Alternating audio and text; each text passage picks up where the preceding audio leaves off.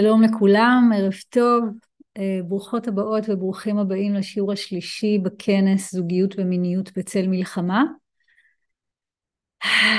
טוב להיות כאן, השבוע הזה הוא שבוע מאוד מיוחד בשבילי ותודה שאתם כאן איתי, זה שבוע יום הולדת. בימים האחרונים הרגשתי שאני ממש נמצאת בתוך תעלת לידה אינטנסיבית מאוד, שאני מאמינה שאת הפירות שלה אתם ביחד איתי תכתפו ותהיו עדים להם בימים הקרובים ובשבועות הקרובים.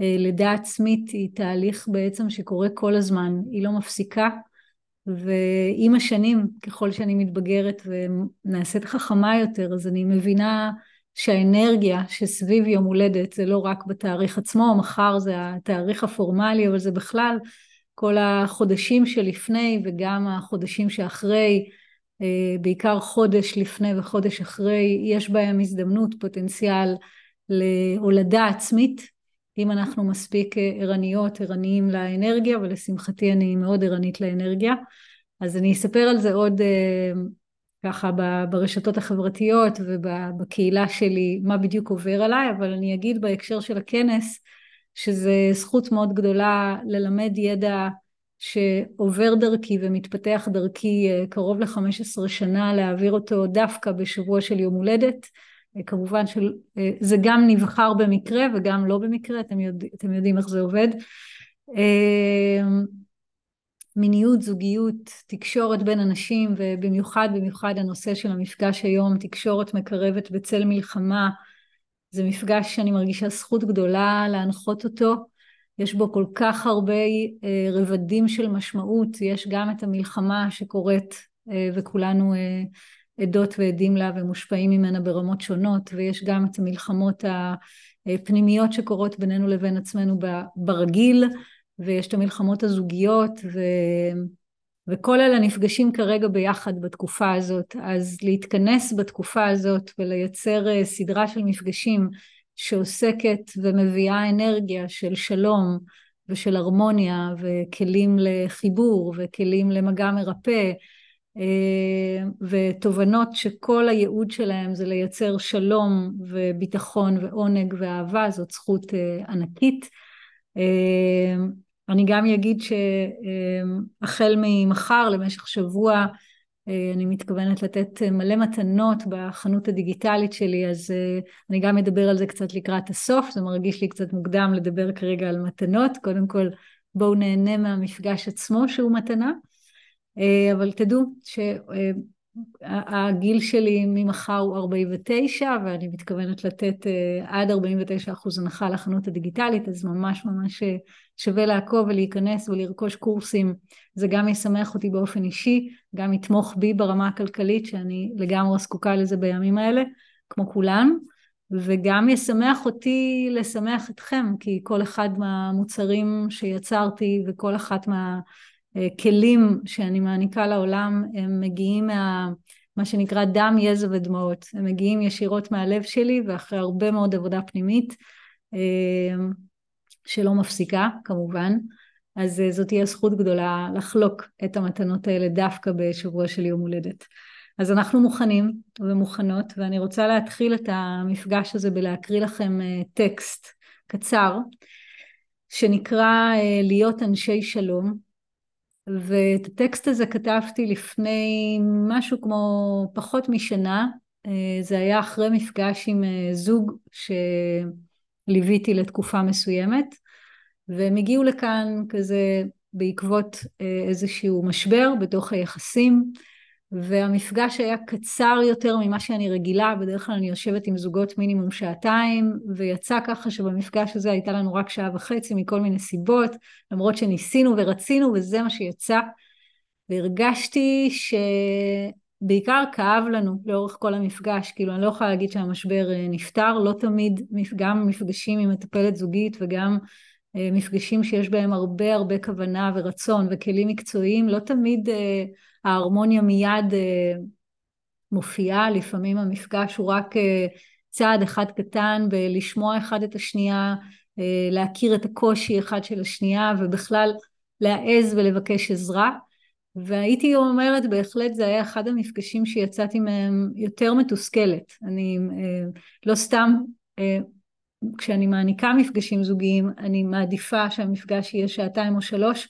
כי זה נותן לי זמן להגיע לריפוי, זה נותן לי זמן לפתור את המשבר ולהגיע למצב של שלום כזה שאפשר להירגע איתו וללכת הביתה. במקרה הזה זה לא התאפשר, ושלושתנו יצאנו מתוסכלים, לא היה כעס בינינו, היה ברור שכולנו כאן עשינו את הכי טוב שאפשר, אבל הכאב היה יותר גדול מכל דבר אחר, וממש כשהם הלכו, התיישבתי על הספה עם הטלפון שלי והקלדתי את המילים הבאות, ואחר כך כמובן גם שלחתי להם, וזה פתח עוד פתח לעוד עבודת ריפוי שקרתה בהמשך, זה זוג שנשארתי איתם בקשר. אז קחו נשימה עמוקה ותקשיבו ביחד איתי, הטקסט הזה מופיע גם בבלוג שלי, אז אני אפרסם אותו מחר למי שירצה. להיות אנשי שלום. לשחרר את הצורך להיות זאת שאומרת את המילה האחרונה. לחפש ולמצוא בעקביות את מה שמשותף. את מה ששנינו או יותר מסכימים עליו. לחייך הרבה, לנשום עמוק, לאהוב כמה שרק אפשר, בכל רגע, את המציאות כפי שהיא. לבחור להקשיב גם כשקשה, גם כשבא לי כבר להגיב ולומר משהו. לבחור בהקשבה כדרך חיים. לבחור להרגיש את הכאב שעולה בי כשהמילים של הצד השני חותכות בבשר. פשוט להיות עם הכאב, בגוף, בנשימה, באחריות מלאה.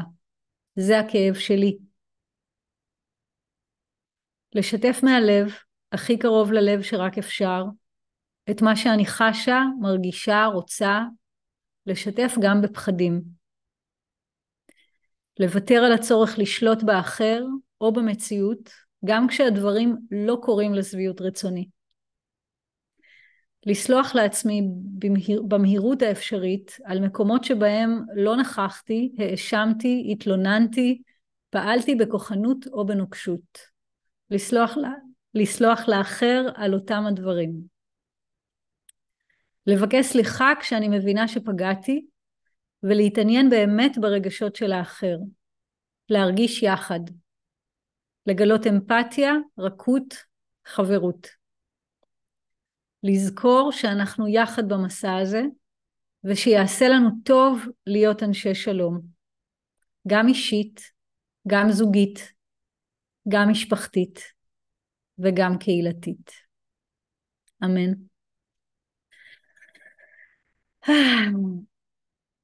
אני שמחה שכתבתי את הטקסט הזה. מבחינתי זה טקסט שהוא כמו... מסכם כל כך הרבה עקרונות שאפשר להכניס אותם תחת הכותרת של תקשורת מקרבת, אבל הם גם הרבה יותר מזה, זה לא רק תקשורת מקרבת. אני מדברת כאן ממש על להחליט באופן עקרוני, כעיקרון, שאנחנו, שאנחנו שאני, כל אחד זה ההחלטה שהוא מקבל על עצמו, כל אחד זה ההחלטה שאת מקבלת על עצמך, זו החלטה פנימית מאוד עמוקה, זו החלטה של הלב כמובן, שכל יום אפשר וכדאי לקבל אותה מחדש. וההחלטה היא, אני רוצה להיות אשת שלום בעולם. אני רוצה להיות איש של שלום בעולם. עכשיו זאת החלטה מאוד מאוד מאתגרת. איך בכלל אני מדברת על שלום בצל מלחמה? כמובן שזאת שאלה פרדוקסלית, ולא בהכרח יש לי את התשובה המלאה. אבל מה שאני יודעת, זה שעכשיו יש מלחמה. זה נכון, יש מלחמה בעולם, יש מלחמה בישראל, יש מלחמה בעזה, יש מלחמה בין יהודים לפלסטינאים, מאז שהמדינה הזאת קמה, וכולנו מבינים למה. במובן מסוים, מבינים למה, זאת אומרת, זה שתי קבוצות, שני שבטים שחיו כאן, ומרגע שהמדינה הוקמה, בעצם נוצר ביניהם קונפליקט, כאילו זה מובן, אני יכולה להבין למה האחד נלחם בשני, אני לא חושבת שיש כאן מישהו שצודק בתוך המלחמה הזאת, כי אין צודקים במלחמה, ומלחמות תמיד יגרמו או יזינו או ינציחו עוד מלחמות. כלומר, מלחמה היא אף פעם לא תביא שלום. באותה נשימה, חשוב מאוד להגיד, בהקשר שבו הכנס הזה קורה, מאוד מובנת לי המלחמה שקורית כרגע. מאוד מובנת לי, ואני תומכת ומתפללת בשביל שלומם של כל החיילים שיחזרו הביתה, והחטופים והאנשים ו... וכל הטוב. חשוב לי גם להגיד, אני רוצה את ההפסקה של המלחמה הזאת לא רק בשביל ישראלים ויהודים, אני רוצה את ההפסקה של המלחמה הזאת גם בשביל ערבים ופלסטינאים. מלחמות הן לא דבר שמזין אותנו כאנשים, זה לא משנה מה המוצא שלנו, מה הזהות שלנו. בטח שאני לא הולכת להיכנס למורכבות של הסכסוך הישראלי-פלסטיני, גדול עליי, אבל נראה לי שהבנתם את העיקרון, העיקרון שאני רוצה לדבר עליו, זה גם אם יש עכשיו מלחמה, אבל אנחנו נבחר להיות אנשי שלום, וזה אומר שקודם כל אנחנו נבחר להיות אנשי שלום בבית שלנו, עם בן בת הזוג, שזה הקונטקסט של הכנס הספציפי הזה, השלום הזה שאנחנו ניצור בבתים האינטימיים שלנו, הוא יגדל ויגדל, ויום אחד הוא יגיע גם לרמה, גם לרמה של המדינה הספציפית הזאת, שמאז שהיא קמה, היא במלחמה. זה לא נגמר. אני מאמינה בזה. אני מאמינה בזה. אני חושבת שיש לנו כאן עבודה שתימשך כמה עשרות שנים. כל פעם שאני חושבת על הנושא הזה, המספר שעולה לי זה מאתיים שנה. אני יודעת, זה הרבה. אבל כשאני חושבת על מאתיים שנה בקונטקסט של אלפי שנים של קיום, מה זה מאתיים שנה? כאילו, אם עכשיו מישהו יגיד לי שבוודאות, בעוד מאתיים שנה, יהיה שלום באדמה הזאת, אני שמחה. אני יודעת שבמהלך מאתיים שנה האלה, הרבה אנשים ישלמו מחיר על זה שאין שלום. ועדיין, זאת אומרת, אני נעה מתוך תקווה, אני נעה מתוך אמונה, אני נעה מתוך אחריות אישית, אוקיי? יותר מזה אני אגיד, אין לי מושג אם באמת יהיה שלום בעוד מאתיים שנה. זה רק איזה מסר רוחני כזה שאני מקבלת, אבל אני לא יודעת בוודאות להגיד, המסר הזה הוא בוודאות נכון. אל תאמינו לי כאילו. אבל מה אני כן יודעת? אני כן יודעת שבמרחב הזוגי האישי שלנו, אנחנו יודעים ויודעות שמאבקים ומלחמות זוגיות, הם לא פחות עקובות מדם מהמלחמה החיצונית שמתקיימת כרגע. אנחנו יכולים לפעמים במילה, במבט, בשתיקה, בניתוק רגשי, בבחירה לא לתעדף את הזוגיות בראש סדר העדיפויות של החיים שלנו, אנחנו יכולים לפגוע אחד בשנייה, אחד בשני, אחת בשנייה, ואנחנו עושים את זה גם כל הזמן. כאילו, אם לא היינו עושים את זה, אז המקצוע שלי לא היה קיים ולא הייתה לו משמעות. וזה, וזה, המקצוע שלי זה מקצוע שיש בו מצד אחד מלא אור ואהבה, כי, כי אני באמת עוזרת לאנשים לחוות עונג וביטחון ושמחה ותשוקה, אבל החומרים שאני עובדת איתם הם כואבים מאוד. הם, כל מה שאמרתי, האלימות רגשית, אילמות, אה, פוסט טראומה שמתעוררת בתוך הקשר ומקשה על היכולת לייצר קרבה, כל משהו לא תקשורת מקרבת, ההפך מתקשורת מקרבת, ההפך מהטקסט הזה שקראתי לכם, חלק מהדברים קורים אה, במודע, אבל רוב הדברים קורים לא במודע, רוב הזוגות שאני פוגשת הם נכנסים לקטגוריה שאני קוראת לזוגות אוהבים, זה זוגות ש... רוצים להיות ביחד, רוצים להיטיב אחד עם השני, הזוגיות חשובה להם, אבל הם נעדרים את הבחירה להיות אנשי שלום, הם לא הגו בזה מספיק לעומק, הם לא החליטו את ההחלטה הזאת כל בוקר מחדש, מה זה אומר להיות איש של שלום? מה זה אומר לפתור עכשיו את, ה, את הדיאלוג שיש לי עם הבת זוג שלי, אם אני איש של שלום? מה זאת האחריות הזאת? זאת, זאת שאלה להיות איתה, זה לא... אני לא באה להגיד שלי יש את כל הטכניקות או את כל התשובות, אני בעצמי חוקרת מה זה שלום, מאז שאני ילדה, גדלתי בסביבה אלימה, לא ראיתי שלום בבית, ודווקא המרחב הזה שגדלתי בו, הוא זה שזרע בי את הזרע, אני רוצה לגלות מה זה שלום בתוך מערכות יחסים.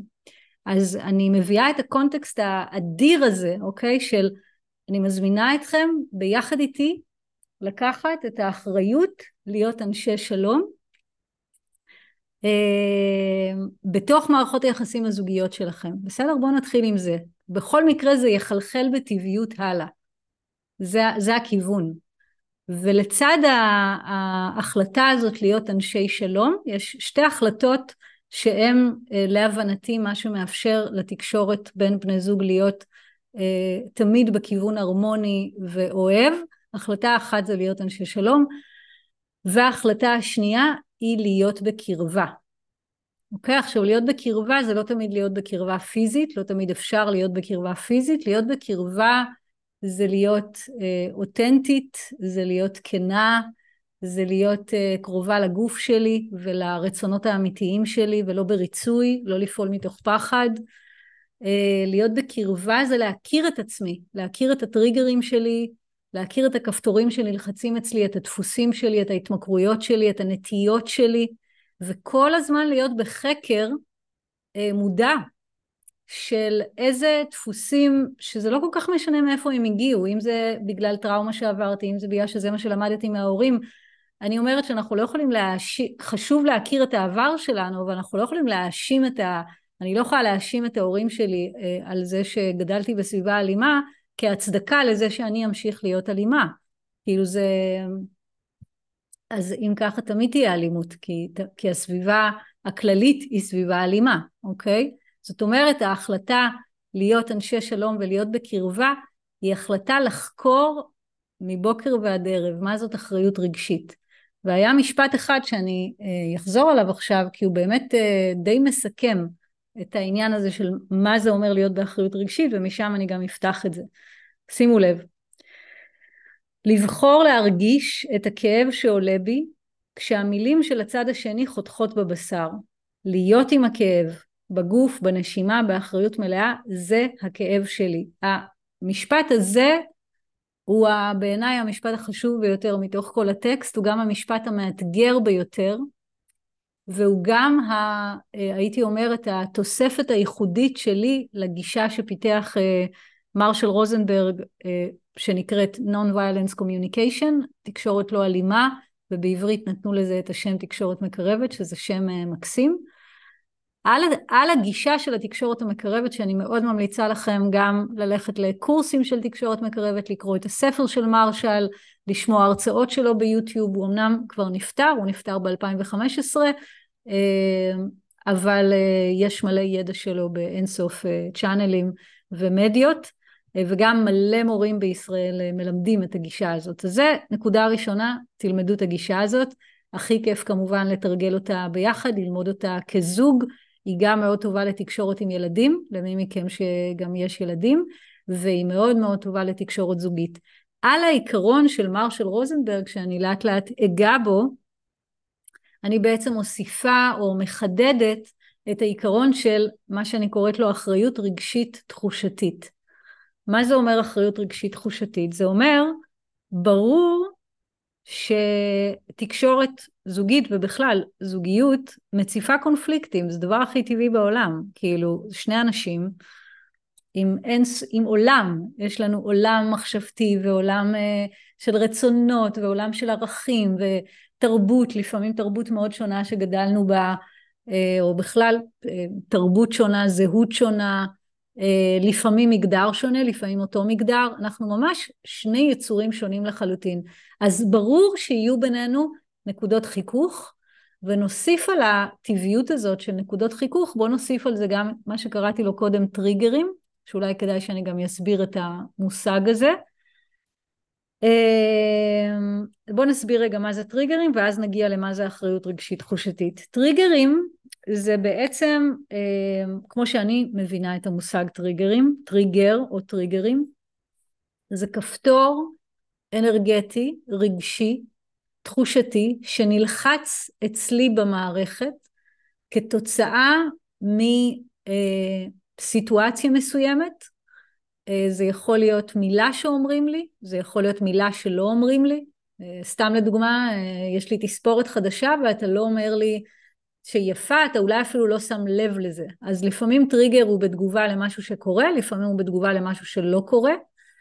כשמה שחשוב להדגיש לגבי טריגר, קודם כל אין לנו טריגרים רק בזוגיות, יש לנו טריגרים בכל מימד אפשרי של מערכות יחסים. מה שהטריגר בעצם עושה זה, הוא ממש, אני משתמש במילה כפתור כדי להדגיש את הנקודת לחץ, הוא יוצר נקודת לחץ על המערכת העצבית, הגופנית, תחושתית והרגשית, ומזכיר לי, באופן לא מודע כמובן, מזכיר לי מצוקה מאוד עמוקה שלא קשורה לרגע הזה, אוקיי? כי בוא נניח שהסתפרתי ואתה לא אומר לי שום דבר על התספורת החדשה, אתה לא אומר לי שהיא יפה, אתה לא אומר לי ששמת לב אליה, ואני חובה אלבון.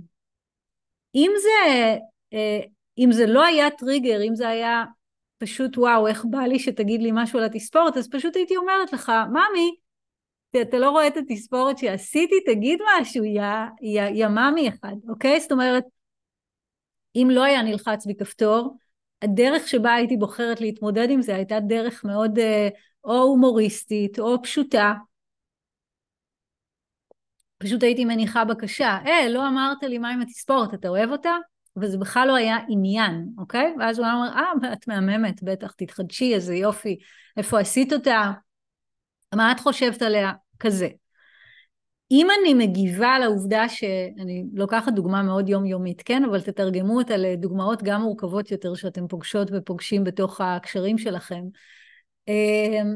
אם אני מגיבה בצורה דרמטית לעובדה שהוא לא אמר לי שום דבר לתספורת, זה אומר שנלחץ אצלי טריגר. נלחצה נקודת לחץ, כפתור רגשי, אנרגטי, תחושתי, שהציף מצוקה שאני מכירה מהעבר. כלומר, טריגר הוא בכל המקרים אה, היזכרות של המערכת בפוסט טראומה. אחד המפגשים שבוע הבא, אני לא זוכרת איזה מהם במסגרת הכנס, אני הולכת להקדיש לנושא של אה, מיניות, כשעולה, כשעולים טריגרים פוסט טראומטיים, זה, זה למפגש הבא, אבל היום אני רק רוצה לדבר באופן כללי בכלל על מה זה טריגרים, הם יכולים לעלות גם בתוך מגע, אתה נוגע בי בצורה מסוימת וזה מזכיר לי אה, חוויה מינית לא טובה שעברתי, אני אפילו לא יודעת שזה מזכיר לי חוויה מינית לא טובה, אני פשוט מרגישה פתאום קיבוץ או אילמות או קיפאון או התנגדות או פחד או ניתוק או משהו בסגנון הזה, אוקיי? אז אותו דבר גם בטריגר שהוא לא בקונטקסט מיני אלא בקונטקסט רגשי, אני, בזמן שזה קורה, אני בעצמי לא מבינה למה אני עכשיו שואגת עליך, אוקיי? אני מסבירה לעצמי שזה בגלל שאתה לא רואה אותי ולא אוהב אותי ולא אכפת לך ממני ואתה אף פעם לא מחמיא לי, אז אני מספרת לעצמי סיפור ומצדיקה את המלחמה, אוקיי? אני מצדיקה את המאבק, את הקונפליקט, את הדרמה, אבל אם הייתי עוצרת רגע, שזה מה שאנחנו עושות ועושים בעזרת המפגש הזה היום, אם הייתי עוצרת רגע, או אחר כך, אפילו בדיעבד, ושואלת את עצמי, רגע, רגע, מה קרה כאן עכשיו? מה כאב לי כל כך? אוקיי, תשובה ראשונה, הוא לא אמר לי כמה אני יפה, או מה הוא חושב על התספורת, אבל מה באמת כאב לי? והחקירה הזאת לעומק, שיותר קל לעשות אותה, כשלומדים כלים סומטיים, כלים לעבודה עם הגוף ועם הרגש, היא דורשת התבוננות פנימית, אל רבדים לא מודעים, אוקיי? כי ברובד המודע אני יודעת מה יצבן אותי, אבל ברובד הלא מודע אני אשכרה צריכה לחקור את זה. המדיטציות שלי, יש לי ספריית מדיטציות שנקראת ספריית מדיטציות בגישת תרפת האגן, שגם עליה יש ארבעים ותשע אחוז הנחה, החל ממחר לכבוד יום ההולדת שלי. אני מרשה לעצמי ככה להשוויץ, כי אני באמת גאה בה, אז כל המדיטציות שם, למשל, זה תרגולים שיכולים לעזור לכם אה, לפרק טריגרים, אוקיי? לקחת מקרה, לקחת אה, אה, חוויה שהיא אה, נפיצה, אוקיי? חוויה שהיא נפיצה, חוויה של דרמה, של אש, של קונפליקט, של מאבק, וממש כמו לפתוח אותה, לפתוח, לפתוח, לפרק, לפרק, לפרק, עד שמה שנשאר בדרך כלל זה כאב טהור, שברוב המקרים מתבטא כבכי, או כפשוט חוויית גוף של קיבוץ מאוד גדול, ואז בעזרת נשימה זה פשוט משתחרר, אוקיי? זאת אומרת, מה אני בעצם אומרת? כל טריגר שעולה לנו בתוך המערכת יחסים, ובמיוחד טריגרים שחוזרים על עצמם שוב ושוב, הם למעשה רמז של תת המודע שאומר לי, דורית, תסתכלי, יש לך כאן פוסט טראומה חבויה, אם תרצי, כדאי לך לצלול לתוכה וממש לנקות אותה, כדי שבפעם הבאה שתרגישי שאת רוצה תשומת לב מבין בת הזוג שלך, על התספורת החדשה או על כל דבר אחר, את פשוט תוכלי לבקש את זה. אוקיי? כן, בני הזוג שלנו, בנות הזוג שלנו, הם לא מושלמים, הם לא רואים הכל, היינו רוצים שהם יראו הכל, אבל זה לא ככה במציאות, ותקשורת מקרבת היא בעצם העיקרון של, אם אני רוצה שתהיה קרבה, עליי לייצר את הקרבה, אבל עליי לייצר אותה בתדר של שלום, כי אם אני מייצרת את הקרבה בתדר של מלחמה, כן, אנחנו קרובים כשאנחנו רבים, אבל אנחנו, אתם יודעים, כאילו אנחנו קרובים בעזרה, יש מה שנקרא פצועים והרוגים מהדבר הזה, כאילו אנחנו יורים חצים אחד על השני, זה לא נעים, זה לא נעים, זה כואב, זה מייצר משקעים, וככל שעוברות גם יותר שנים, עם יותר משקעים של זוגיות שאין בה תקשורת מקרבת, מאוד קשה אחר כך לרפא את הפצעים האלה. זה, לפעמים אני פוגשת זוגות שהם אה, הרבה שנים ביחד, הרבה אני מדברת איתכם על אה, חמש עשרה ומעלה, חמש עשרה, עשרים, עשרים וחמש, שמעולם לא תרגלו תקשורת מקרבת, ורבו כמו כל זוג, כי כל הזוגות רבים, אבל אף פעם לא אה, ניקו את הטריגרים שלהם, פתחו, התירו, התירו את הטריגר, פתחו אותם, ואז כמות המשקעים שאני מוצאת שם היא אדירה, ולא תמיד אני יכולה לעזור. זאת האמת. לא תמיד אני יכולה לעזור. לפעמים אני מצליחה, לפעמים לא. לפעמים, לפעמים נפרדים. וזה פשוט, כמובן שזה מאוד מאוד כואב. ולפעמים כן. ולפעמים הם, זה, זה גם הרבה תלוי בהם, כמובן. כמה הם נחושים, כמה הם נחושים להיות אנשי שלום. אני אעבור כאן לעוד משפט מתוך הטקסט, היום הטקסט ממש עוזר לי להעביר את המפגש, שימו לב. לסלוח לעצמי, זה המפתח למה, האם זוגות יצליחו להתגבר על משקעים שנוצרו לאורך השנים או לא, זה, זה קשור לסליחה. לסלוח לעצמי במהירות האפשרית, אל מקומות שבהם לא נכחתי, האשמתי, התלוננתי, פעלתי בכוחנות או בנוקשות, לסלוח לאחר על אותם הדברים. לבקש סליחה כשאני מבינה שפגעתי, ולהתעניין באמת ברגשות של האחר. כלומר, כל העיקרון של סליחה, הוא עיקרון, אה, כמו שאתם יכולים לראות, הוא אה, חסר לנו בסביבה הישראלית-פלסטינית, אין שם הרבה סליחה, יש הרבה כאב. יש סליחה בקרב הציבור, אצל חלק מהאנשים, יש הרבה אה, מימד של סליחה, אבל בציבור הקולקטיבי יש בעיקר... אה, פחד, נקמה, שנאה, תחרותיות, השוואתיות, אנרגיות שבאופן טבעי מזינות את התדר של מלחמה, אוקיי? זאת אומרת, אם אנחנו רגע משווים את זה למצב הכללי, הטריגרים, גם בצד שלנו וגם בצד שלהם, עולים באש מרוב שהם מופעלים, הטריגרים מופעלים בעוצמה, וברור כמובן למה, והם לא עוברים שום סוג של ניקוי מודע בשום רמה, בשום רמה. וזאת הסיבה שעדיין יש מלחמה. אז כמו שאתם מבינים ומבינות, יש כאן הרבה, הרבה, הרבה עבודה. אני מאפשרת לכם כרגע לשאול שאלות, אם יש לכם. אפשר גם לפתוח מיקרופון ולשאול. אפשר גם לכתוב בצ'אט. אני בינתיים בודקת מה הדבר הבא שאני רוצה להביא. מאוד מאוד מעודדת אתכם לשאול שאלות, גם כי אני אוהבת וגם כי זה יכול לאפשר לכם רגע לקחת איזשהו נושא שאתם מתמודדות, מתמודדים איתו היום בקשר שלכם, שמייצר קונפליקט שחוזר ונשנה, ואולי אתם לא יודעים איך לפרק את הטריגר, אז תרשו לעצמכם, זאת הזדמנות.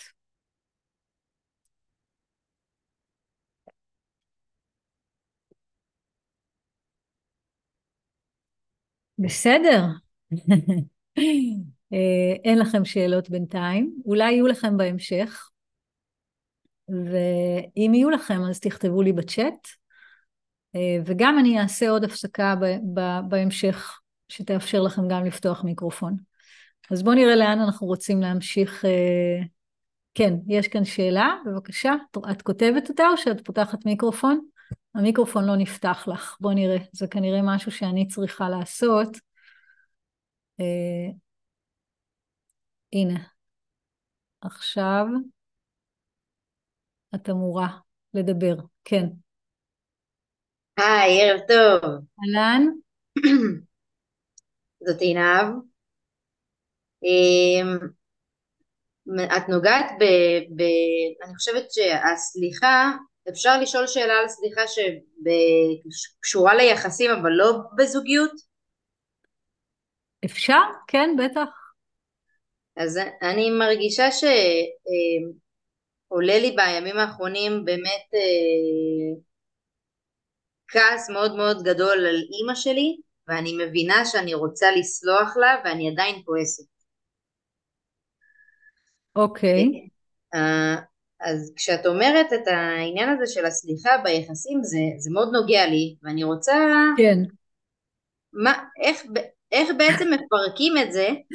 כן, לא, זה, זה בערך כמו לפרק פצצה, כן? זה, זה לא פחות, אה, כאילו צריך להיות חבלנים מקצועיים.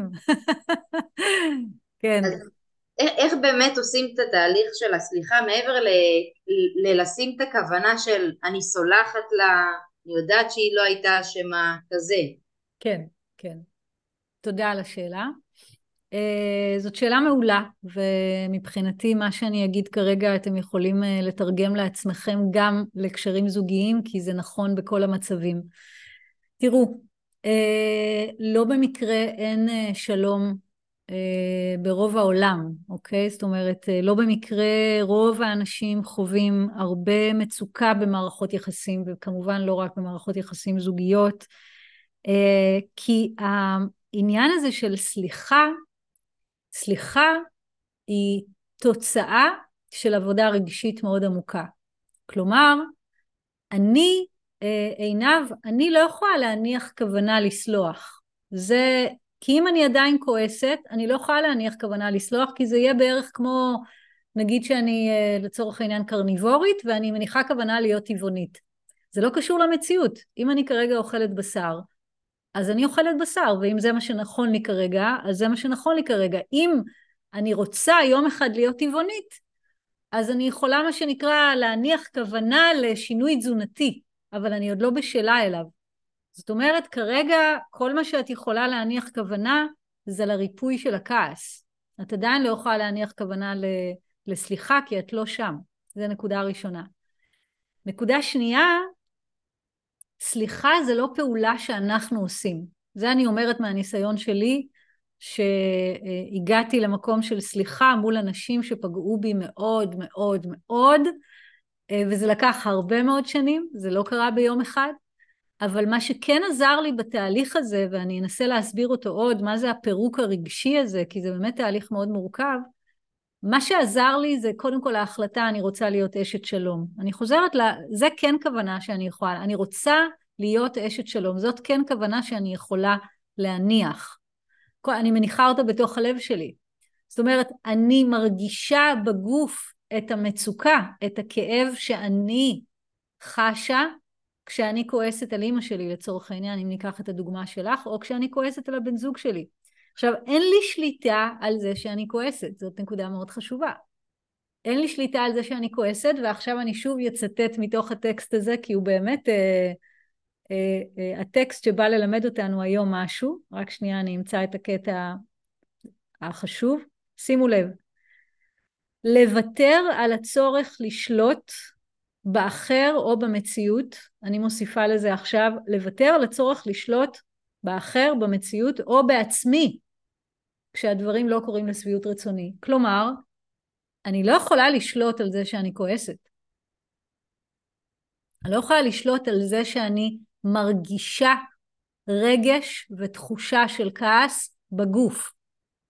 על מה אני כן יכולה לשלוט בהדרגתיות? זה קודם כל על היכולת שלי להישאר נוכחת בגוף כשהכעס עולה.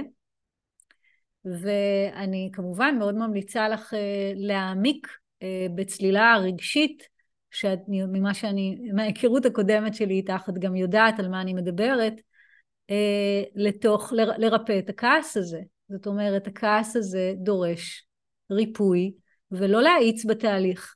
יכול להיות שהסליחה הזאת תגיע תוך שבוע, ואם מדובר על כעס ש, שמה שנקרא מתייחס לחוויית ילדות שלמה, יכול להיות שהכעס הזה יגיע בעוד עשר שנים, בעוד חמש שנים, אולי הוא יגיע רק שהיא תמות, אולי הוא יגיע עשר שנים אחרי שהיא תמות, כלומר אני, אני מדגישה כאן במספרים הגדולים האלה, כמה אין לי שליטה על מתי הסליחה מגיעה, אבל יש לי שליטה על הרצון להיות אשת שלום. זאת אומרת שאם אני אשת שלום, ואני מוסיפה לזה גם אישה של אמת, אני אעיד לעצמי, אני שמה לב שאני עדיין כועסת על אמא שלי, אני שמה לב כשאני הולכת איתה לקניות, שבגוף בוערת לי מדורה, שעוד רגע, מה שנקרא, אני עולה בתוכה באש, בכל הגוף, אני נושמת לתוך זה, אני נמצאת עם זה, אני לומדת להיות בשלום עם זה שאני כועסת. זאת אומרת, הסליחה לאמא, היא תגיע רק אחרי שאני אסלח לעצמי על זה שאני כועסת. וזאת בעצם נקודת המפתח. תודה על השאלה. מתוך השאלה הזאת, אני ככה יעלה על הגל של השאלה, ואני אגיד שבאמת, הכיוון שלנו, אני יודעת שזה הכיוון שלנו, כי אתם כאן איתי, אז זה ברור לי שזה גם הכיוון שלכם. הכיוון שלנו זה להפוך להיות יותר ויותר אנשי שלום, יותר ויותר אנשי אמת, יותר ויותר אנשים שלומדים לפרק את הרגשות שלנו, לצלול לתוך הרגשות שלנו דרך הגוף. זה מסע חיים, בסדר? זה מסע חיים, וזה זה משהו שלפעמים לוקח לנו כל החיים לעשות אותו, ולפעמים הוא מגיע לסיומו בזמן המוות, ולפעמים לא. בחוויה שלי, אותי אישית, זה כאילו לא מעניין אותי. אני מבחינתי, אם יש לי עוד עשרים וארבע שעות לחיות, מה שאני לא יודעת, אז את ה-עשרים וארבע שעות האלה, אני רוצה לבלות אותם, בלחקור שלום, לחקור אהבה, לחקור תקשורת מקרבת, לראות איך אני יכולה לתקשר את הבקשות שלי ממקום שמקרב אותי לאדם השני, ולא ממקום שמרחיק אותי. אם אני יכולה לבקש סליחה, שזה משהו שאנחנו כן יכולים לעשות, כשאנחנו מזהים תלונה, האשמה, ביקורת, זאת סליחה שהיא יותר נקודתית, והיא ממש מבקשת לקרות אל מול האדם השני. זה לא כמו לסלוח לעצמי, או לסלוח לו, או לה, על חוויית חיים שלמה. אבל אם אני רואה שעכשיו צעקתי עליה, אז אני יכולה להגיד לה, וואו, אני קולטת שעכשיו צעקתי עלייך, זה היה לי מאוד לא נעים, אני בטוחה שזה היה גם לך, סליחה מעומק הלב. כאילו, את זה אני כן יכולה לעשות, אוקיי? לבקש את הסליחה הזאת. האתגר, וזה האתגר שאני מגלה, גם על עצמי וגם על אנשים אחרים, האתגר הגדול זה לסלוח לעצמנו על המקומות שבהם פגענו. זה האתגר הכי גדול, ו- וזאת הסיבה הלא מודעת, העמוקה ביותר שבגללה, מלחמות מנציחות את עצמם. אבל זה ממש מה שנקרא, הלכנו רחוק עם ההסבר הזה. בוא נראה, יש כאן עוד שאלה, בוא נראה אם השאלה הזאת, אם אני יודעת לענות אליה. היי, קחו איתי נשימה עמוקה, איך הופכים להיות יותר מודעים לטריגרים ולרגשות שקשורים בהם? האם יש לך המלצות איך לאתר את הנקודות שמפעילות ולזהות את הרגשות שבמצב של היעדר אחריות רגשית, במיוחד במצבים של ניכור מרגשות, כשמתקיים רצון לא מודע, לא לראות את אותן נקודות עברות. אוקיי, זאת שאלה מאוד יפה ומאוד עמוקה. אז קודם כל, עצם זה שאת שואלת אותה, זה אומר שאת את רואה שיש ניכור מהרגשות, ואת רואה שקיים רצון לא מודע לראות את אותם טריגרים, אבל את גם רוצה לראות. לא היית רוצה לראות, לא היית יושבת כאן איתנו, אז תודה על הרצון הזה. ההמלצה שלי, איך הופכים נקודות לא מודעות למודעות, ואיך מה שנקרא לומדים לפרק טריגרים, זה ריפוי. זה ריפוי, ריפוי רגשי, ריפוי סומטי. הזכרתי קודם את ספריית המדיטציות של תרפת האגן, ספרייה נהדרת עם עשרים וארבעה תרגולים, שזה מה שקורה בתרגולים, בוא נאמר ברובם, חוץ מאיזה שניים, שאחד מהם זה כזה מדיטציה להרגעה, ועוד אחד זה פשוט חיבור אה, אה, לאדמה ולתשוקה, אבל עשרים ושתיים מתוך ה-עשרים וארבע, הם כולם מתעסקות בלקחת איזשהו נושא, שקשור למערכות יחסים אינטימיות ולמיניות, ולפרק אותו.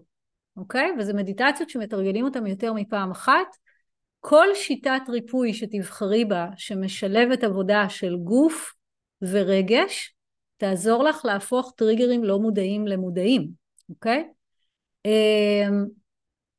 אין דרך, אין דרך אחרת לעשות את זה, להבנתי, חוץ מלהפנות את תשומת הלב למקומות האלה, ולהתחיל להתבונן בהם. עכשיו, אם אנחנו נתבונן בהם רק ברמה של שיחה, אוקיי? נניח שעכשיו היינו נפגשות, אני ואת או אני ומישהו, זוג, נגיד, שאני עובדת הרבה עם זוגות, אז הם מספרים לי אה, על מריבות שלהם. אה, והם מספרים איזשהו סיפור על משהו שקרה אתמול, שלשום, שבוע שעבר, לפעמים זה גם איזושהי מין מריבה היסטורית כזאת מלפני עשר שנים, שעדיין מעיבה על הקשר, זה מצחיק וכואב כמובן באותה נשימה, אני לא צוחקת עליהם, אני אף פעם לא צוחקת על האנשים, אני צוחקת על, ה... על, ה... על הכאב האנושי שאני חלק ממנו, אוקיי? זה... זה... כואב כמה שאירועים מסוימים נצרבים בתוך הלב שלנו ומשפיעים עלינו שנים על גבי שנים. למה? כי לא עשינו את עבודת ההתרה לטריגרים שלנו, אוקיי? אז, אז כשזוג נגיד מספר לי את הסיפור, אוקיי, אז הם קיבלו הקשבה. נגיד שהקשבתי להם באמפתיה ושאלתי שאלות ואיך הרגשת ומה את הרגשת, הם מסיימים את השיחה, שזה בערך מה שהיה לי עם אותו זוג שאחריו כתבתי את הטקסט להיות אנשי שלום. עצם השיח על הדברים לא התיר את הטריגר. הדבר היחיד שזה נתן זה הקשבה, שזה טוב. אז נגיד את החלק של הקשבה, את יכולה לעשות עם עצמך דרך כתיבה למשל, או שיחה עם חברה, או שיחה עם הבן זוג. אבל אם את רוצה אשכרה, לפרק, לפתוח את הטריגר, לשחרר אותו, שזה יגיע למצב שהדינמיקה היא יותר זורמת, ויש פחות את התקיעויות, במיוחד אלה שחוזרות על עצמן, הדרך היא ריפוי, זו הדרך שאני בחרתי בה, זו הדרך שאני חוגגת, ארבעים ותשע שנים עלי אדמות, אני חוגגת ארבעים ותשע שנים של ריפוי, ואני, בזה אני מאמינה, זאת אומרת, זה מה שעובד לי, זו הסיבה שאני מלמדת את זה. אני לא אומרת בהכרח כמובן שהריפוי חייב להיות בגישת, בגישה שלי, יש אין סוף גישות. אבל אם את בוחרת לעצמך גישת ריפוי, רק תוודאי שזאת גישה שמשלבת עבודה רגשית וסומטית, עבודה גופנית, כדי שבאמת תוכלי לשחרר את הטריגרים ממש מהמערכת העצבית. אתם מכירים את זה שאני אנסה רגע לחשוב על דוגמה אחרת ולא על הדוגמה של התספורת, בואו ננסה רגע לראות את מי פגשתי השבוע, ככה משם יבואו לי הדוגמאות, אל תדאגו, אתם לא מכירים את האנשים, ואני בכל מקרה מעוותת כל דוגמה שאני uh, חושבת עליה. ביקורת, יאללה, יש לי דוגמה. ביקורת, מי לא מכיר ביקורת בתוך uh, מערכות יחסים? ביקורת יכולה להיות על כל דבר, היא שוב, uh, זוגות מביעים הרבה ביקורת אחד כלפי השני על כל מיני דברים, זה יכול להיות ביקורת על למה אתה מדבר אליי ככה, וזה יכול להיות ביקורת על למה אתה לבוש ככה, או למה אמרת לאמא שלך ככה, וכאילו מה שעומד מאחורי הביקורת, כשאני מדברת עם האנשים זה, מה, אבל אני בסך הכל רוצה שהוא יהיה יותר יפה, שהוא יתפרנס יותר טוב, שהוא יהיה יותר שמח, אבל האנרגיה של הביקורת היא אנרגיה מאוד מאוד פוגענית. עכשיו, נגיד שאמרתי לה את זה, וזה לגמרי מבוסס על מקרה אמיתי של עבודה עם זוג, כמובן, אוקיי, אמרתי לה, היא אומרת לי, אני שומעת מה שאת אומרת, כן, אני מסבירה לה שזה ממש פוגע בו, הוא יושב לידה ואומר, זה ממש פוגע בי, זה לא נעים לי איך שאת מדברת אליי, כאילו, אני לא מרגיש את האמפתיה כשאת מביעה כלפיי ביקורת. אז היא מבינה את זה בראש, זה הרובד השכלי, זה הרובד של שיחה, אבל הגוף ש- שלה עדיין מכיל את המצוקה, שככל הנראה הצטברה בתוך הגוף שלה כתוצאה מאמא ביקורתית או אבא ביקורתי, או גם אמא ביקורתית וגם אבא ביקורתי. בסוגריים, אני לא מאשימה את ההורים בשום דבר, אני רק אומרת שהרבה פעמים מצטברים בתוכנו דפוסים, טריגרים, דפוסים רגשיים ותחושתיים, בגלל חוויות שעברנו בילדות, אוקיי? אין כאן בכלל האשמה כלפי ההורים, כל הורה עושה כמיטב יכולתו, אבל לנו יש את האחריות להיות אנשי שלום. זאת אומרת, לא משנה כמה אני אדבר איתה על זה, וכמה היא תבין את זה בראש, זה לא ישתחרר מהגוף שלה, ובפעם הבאה שהוא יעשה משהו שלא עומד בסטנדרטים של איך שהיא מבינה פרנסה או לבוש, או, או איך לדבר עם הילד שלהם, או, כל, או איך לסדר את הגינה, הטריגר שלה ילחץ, כפתור ילחץ, והתגובה האוטומטית תגיע. ורמת ה...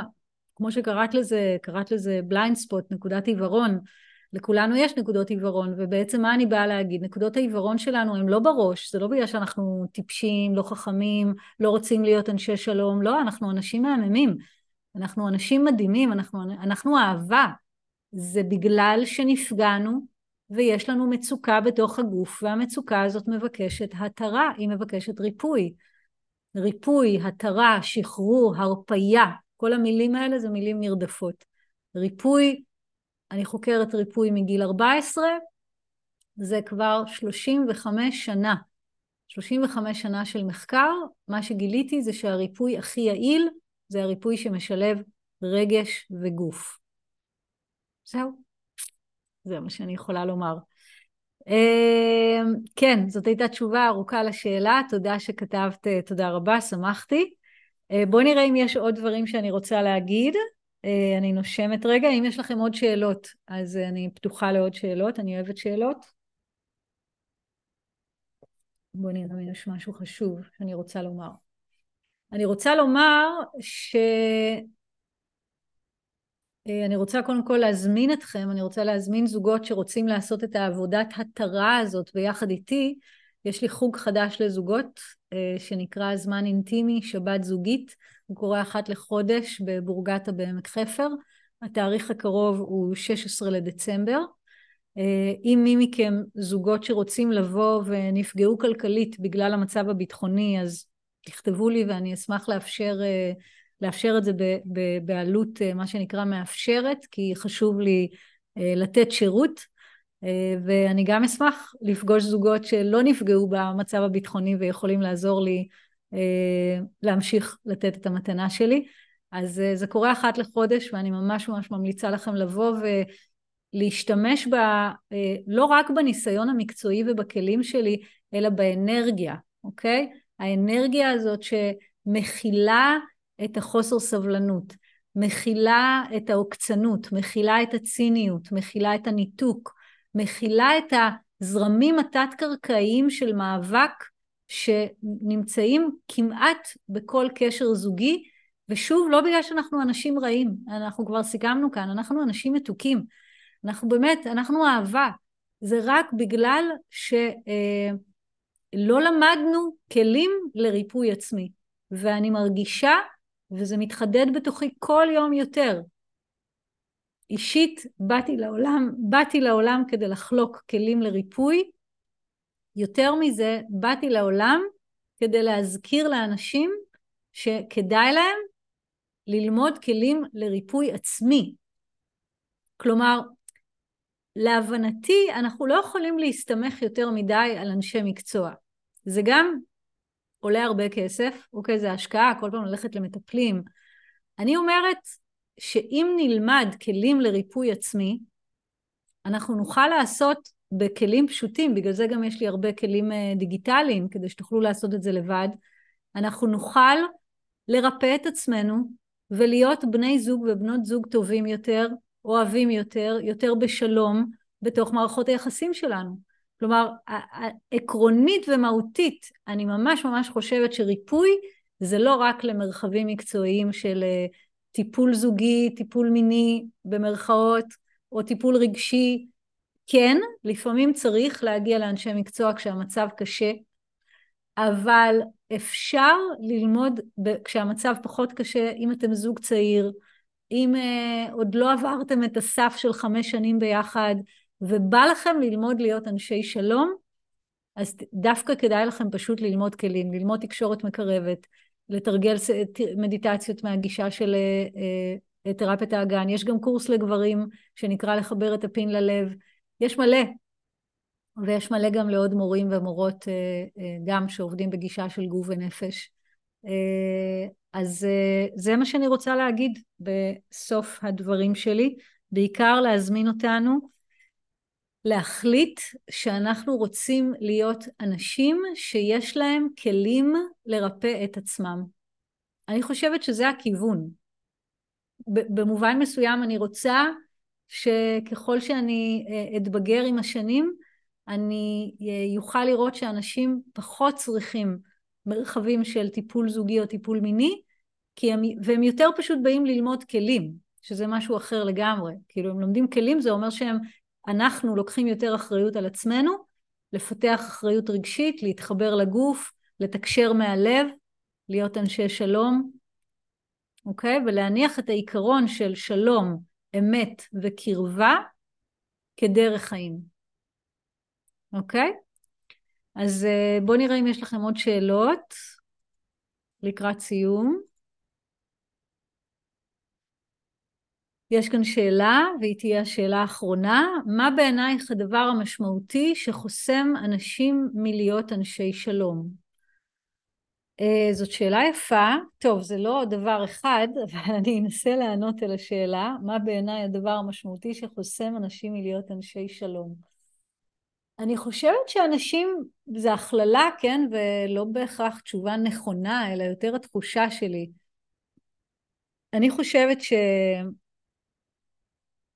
שאנשים, שרוב האנשים לא, לא חקרו את המושג אחריות רגשית, ורוב האנשים לא מבינים מה זה אחריות רגשית תחושתית, שזאת היכולת למשל להרגיש כעס, שהוזכר כאן קודם, כזרם פיזי, סנסיישן בגוף, ולהיות נוכחת איתו. אני חושבת שהסיבה המרכזית שבגללה רוב האנשים הם לא אנשי שלום, זה... כי עוד לא, עוד לא קרתה שם ההבשלה התודעתית, העצבית, של אני רוצה ורוצה לקבל אחריות על הכאב שלי. וזאת הבשלה, זה תהליך, אוקיי? זה תהליך. בגלל זה אני גם לא כועסת, פעם כעסתי על זה שיש הרבה מלחמות בעולם, וכעסתי על זה שיש צבא לישראל, והרבה כעסתי, באופן טבעי. אני כבר לא. אני מבינה, אני מבינה שזה עניין של הבשלה, ואז אני בוחרת יותר למקד את תשומת הלב שלי בלתת כלים, כדי לעזור למי שבשל, ללמוד כלים שעוזרים להבשלה הזאת, שעוזרים לנו אה, לסלוח לעצמנו על מקומות שפגענו, שעוזרים לנו לסלוח להורים של, שלנו, שעוזרים לנו לתקשר מהלב בתוך מערכות יחסים, כן? שעוזרים לנו להבשיל לרמה שבה, שלום הוא הדרך שלנו, אין דרך אחרת. זה פשוט הדרך ההגיונית היחידה שמשמרת את עיקרון החיים. כל דרך אחרת פוגעת, פוצעת והורסת.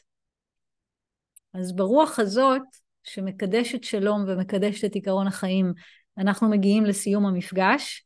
כמו שאמרתי, החל ממחר אני חוגגת יום הולדת, מהשישי לשתים עשרה עד ה-שתים עשרה לשתים עשרה, יהיו הנחות בחנות הדיגיטלית שלי בין עשרה אחוז ל-ארבעים ותשע אחוז על כל המוצרים. הרבה מהם יכולים לעזור לכם בעניין של תקשורת מקרבת, וגם חיבור לגוף ומיניות מודעת וריפוי טראומה. אני אשלח את כל הכישורים עם ההקלטה של השיעור מחר, ואפשר למצוא את זה גם במדיות הדיגיטליות שלי, בפייסבוק ובאינסטגרם ובאתר. תודה שהייתם כאן איתי. זכות גדולה, גדולה, גדולה לדבר על שלום בימים האלה, ואני מקווה שקיבלתם מהשיעור הזה לפחות דבר אחד, ככה איזה חידוד או דיוק, שתיקחו אותו איתכם לימים הקרובים. מאוד אשמח שתכתבו לי שיתופים, מה למדתם, מה קיבלתם, מאוד אשמח שתעבירו את זה הלאה לחברים, לחברות, לבני זוג שלכם, ומאוד אשמח שגם ניפגש במפגשים שאני מקיימת. יאללה, נשיקות לכולם, לילה טוב, תודה רבה.